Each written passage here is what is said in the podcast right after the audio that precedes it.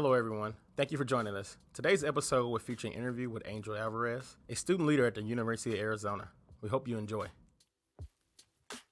Hello, everyone. Uh, my name is Angel Alvarez. Um, pronouns are he, him, his. I am a fourth year here at the University of Arizona, first generation student. I am a major in gender, women studies, Mexican American studies, and psychology, but I've also picked up another major in statistical and data science. So I'm gonna be here a good while. I'm also a um, currently the president of my uh, multicultural Latino-based fraternity, uh, Sigma Lambda Beta International Fraternity Incorporated. A shout out to them, to the brothers, and I'm excited to be here for this podcast.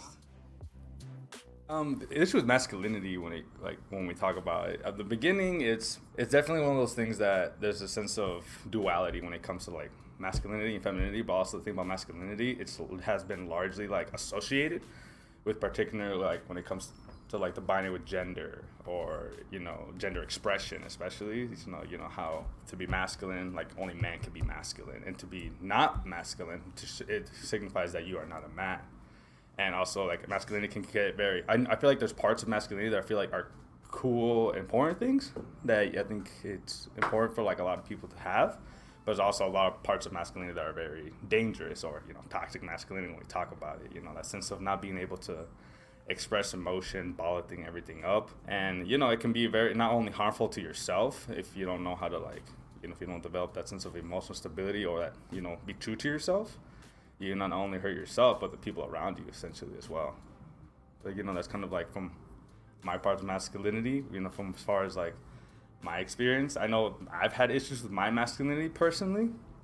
In a way, like over time, I feel like I've been. I try to like you know stay like a good person, like you know, in between, or like a, you know, like in a good state in between, like you know, have a little bit both sides. But I feel like over time, as I grew up, a, a lot of that part, like you know, trying to expose my feminine side, was very largely like attacked in a way that why you acting like that or you're acting very feminine and stuff. So it's almost like it's almost i have to be forced or i feel like i'm like from society i'm very pressured to act masculine not only from like my peers but like especially from my family personally and stuff. So i feel like it's a lot of those issues where like you try to make like a hard shell you try to act hard you try to act tough and it becomes and i, I actually recognize like a lot of like how much it kind of like oh it sucks and like it, it like it's painful and everything because like you know, you wish you want to express yourself, but then you have that f- sense of freedom, like oh, showing vulnerability or showing weakness. So you like you try to like stay as tough as you can, but you know, there's like the issues.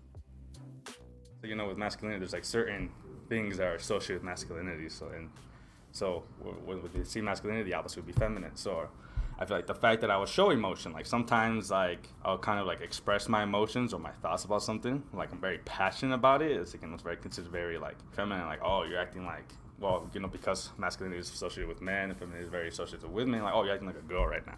kind of like thing, you know, you kind of get insulted like that. And that's a very interesting thing because I'm very, that's one thing I kind of noticed the first thing when we talk about like, you know, masculinity and femininity, it's like when people in men kind of get like, they feel hurt when you call them a woman, kind of a thing, kind of like, you know, how do we view women in kind of society? And we show you that. And then when you call them that, like somebody like, because you know, if anything, you should kind of take pride in that. Like, you know, women are awesome, they're powerful, very strong, and so it's like, why would you feel like inferior to be set to that? Know, so I don't know why people like you know that's something I didn't really think about. Like, oh, why did I feel like that? So it's like one of those things that you don't really think about. It's just something how you just like, oh, it's like kind of just like kind of the condition to think about. So I think certain examples, like especially from like like from my mom and from like my older siblings, it's like I don't know, like some I'm a big like into like romance films. So I'm like I'm like a big like you know hopeless romantic kind of thing kind of guy. So it's just like I like watching that stuff, but like sometimes I gotta change it because like I don't want nobody seeing what I'm real, like watching or reading. You know what I mean? Because like if they're like, oh, what are you reading? I'm like, oh, nothing. I'm like I'm reading nothing. Like, what are you talking about? it's a homework assignment. you know, I, mean? I have to read this. So it's just you know you don't want to like express too much, and then so especially when you get like kind of pushed and stuff, you're like, oh, how are you feeling today? You know, like obviously you're like you're having a bad day and you want to talk about it, but you kind of don't want to because like you don't know how you're gonna be looked at. So you're just like, oh, you just kind of stay quiet. Like I'm good. I remember there's one thing where like it really occurred to me about like masculinity, that form of power and dominance. You say, I think we, I had this one class in my first, first my freshman year. It was like a Success Express class under the University of Arizona Hispanic Alumni Scholarship. They had like this class that's kind of um, the, the instructors actually set up by the Guerrero Center. Back then it was um a teacher named Gabriel Higuera. And he was um, pretty much like educating us. And we're, one time he had us do a research, and we were all set up in groups. There's a lot more like women than men in the group. There was only like five guys. Everyone else was like women and everything. So we had five groups. So there's one guy per group. Oh. Essentially, there's literally only one guy in each group, and there's like four girls for each group. And we were talking about a research project we're going to talk about. So when Gabriel asked us to go around what our research project would be about, they had to do something with the community involving social justice. So when we're going around, the ones who spoke up and represented the groups, they happened to be the men of each group. And some, that's something that we didn't, it's not like we organized that or we did it on purpose. It's kind of just like, not only did, was it like, for some of those groups, it was the guys kind of like pushing up and stepping up, like, oh, like I'll say it. But a lot of times it's kind of the girls like, oh, you should say it. It was like almost like like the men, like you know, like that sense of like power kind of thing. I was thinking but like, okay, why does they have why do I, they have to kind of be the representation of like this group in a sense? And I feel like that's when I started realizing, oh, dang, like this is engraved in all of us, and this is like in the, in the community, even in college campuses, like this is hardcore. I was like, I didn't see it like that. So when he started pointing it out. And I think those are like kind of examples. I think other times where like masculinity is um being also being in fraternity, it's like with a bunch of guys, you know, here on campus, you're a bunch of guys. And I think this just goes anywhere, not just on campus, but I think anywhere else. Essentially, is like you know, you always, I don't know why, but a lot of guys have to act like they have to be the biggest guy in the room. So when they try to act like the biggest guy in the room, and you kind of feel that sense of like they're trying to show that sense of dominance over you, you get annoyed. So you're like, so then you try to sit one up them, and then it just becomes this very like annoying little kind of feel like who can dominate the space and stuff. And I don't know why it's like, why do we even have? Why can't we just share the space? You know what I mean? Like why do why can't we just be in harmony or like you know as like a collective? Why do we, why does there have to be like top guy kind of a thing? Like who this and this and that? I feel like those are just like certain examples. I feel like I've seen when it comes to like masculinity and like power mm-hmm. a little bit.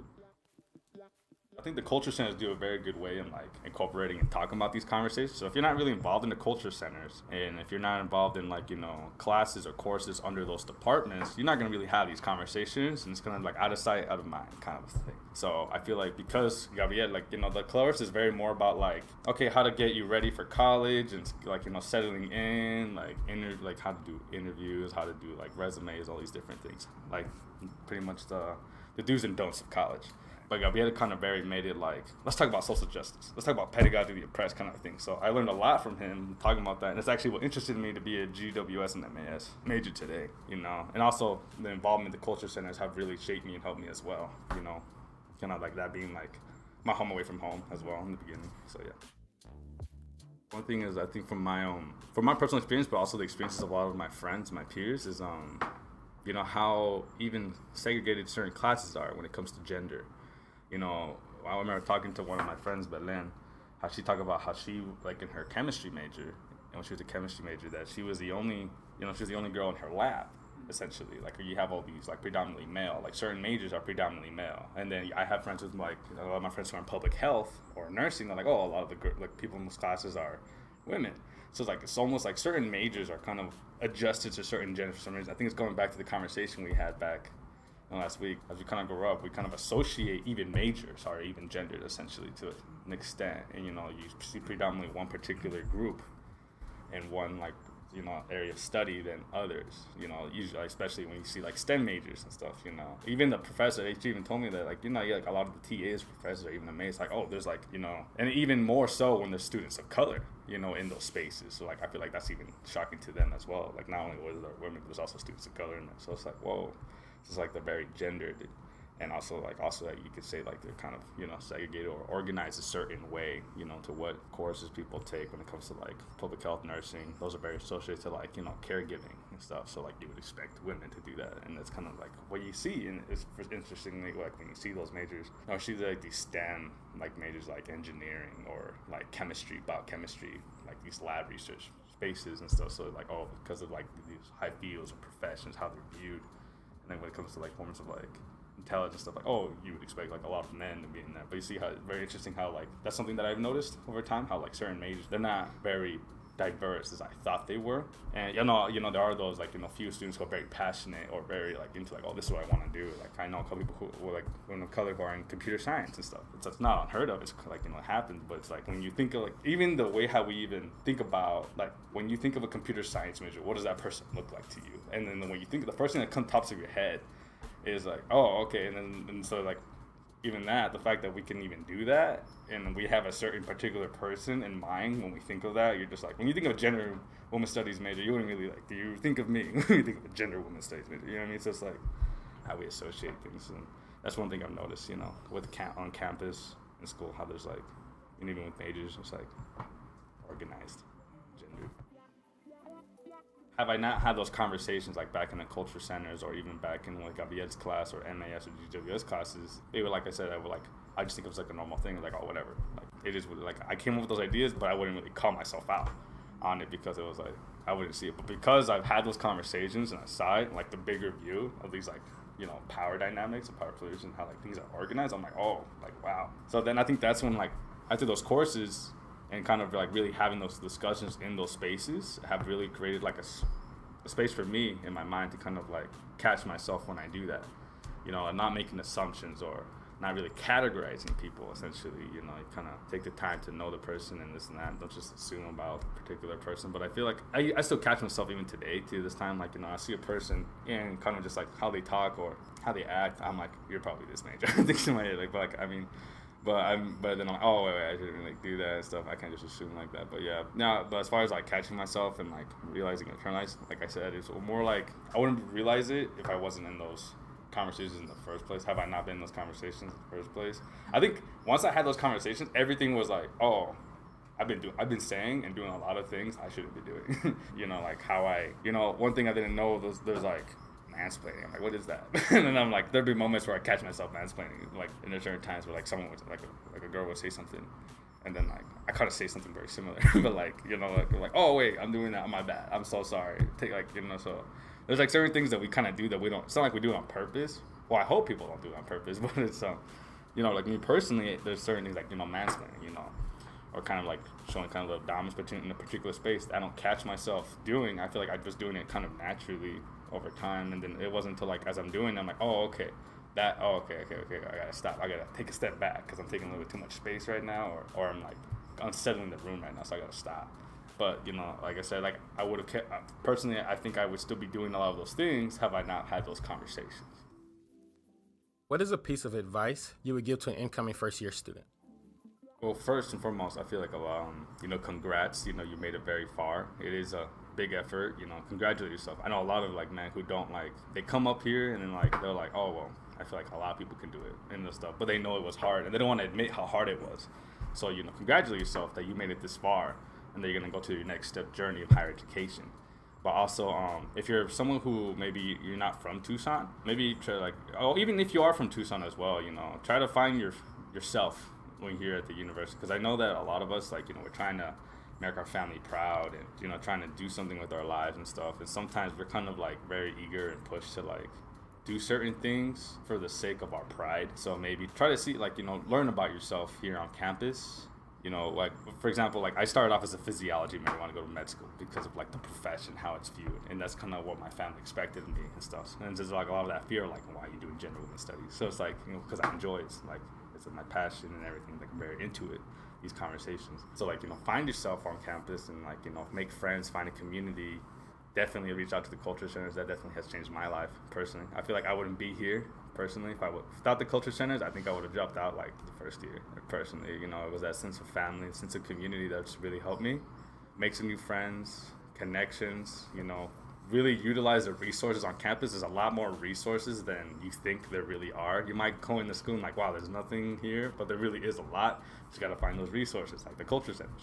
And I definitely encourage to kind of take, you know, find definitely find comfort in the uncomfortable. I feel like when you take comfort in the uncomfortable, you kind of start to kind of develop more of an open mind and really kind of see the world in different perspective that might actually not only that would definitely help you personally, like over time. Like you know, let's just say you see like an event at the like at the GWRC, you see an event going on that's being promoted. Like you know, take the time to go to these different events and all that, and then see like you know, kind of diversify yourself in different things. Kind of get to know who you are, and also like you know the spaces that you enjoy. Don't try to stick to like one place at one time, because I feel like when people just stick to one place at one time, make their routine, it kind of I mean, you know, I think I, I understand that because it's like you know that sense of like be in a space where you're you feel safe, you feel comfortable, you know that. But I feel like to really learn about yourself, you need to really like push yourself in these different scenarios and situations. and don't be too hard on yourself. You know, if you, you know, I think mental health is very important. So don't do more than you can handle. I know a lot of people have that sense of pride that like, oh, I can do this, oh, I can handle it. Well, I, someone else can do this, so why can't I do this? And you feel like you have to put yourself into those certain expectations, like trying to finish college in four years, or you know, you're trying to do full time work, boss. I'm like, oh, well, I don't want to fall behind in classes, so I'm gonna do 15 units because I want to finish in four years. Like, no, like, know what you can handle. Like, take it step by step. Personally, I would say start off a little bit, and then if you can handle that, then take it up after that. It's better to like go a little easier where you know you can handle than to have to take a bunch of courses, and then you have to drop two of them anyway in the future. But definitely use resources. Don't take too much than you can chew. Find yourself, and just let you know we're all proud of you. Thank you for taking the time to listen to our podcast. You can also follow us on Instagram at Shifting UA, where we will be posting updates and other great content. You can also send us questions at uovamoc at gmail.com. Going forward, we will be releasing a new episode every Tuesday. See y'all next week. And everyone who's out there, I hope you all having a good morning, a good day.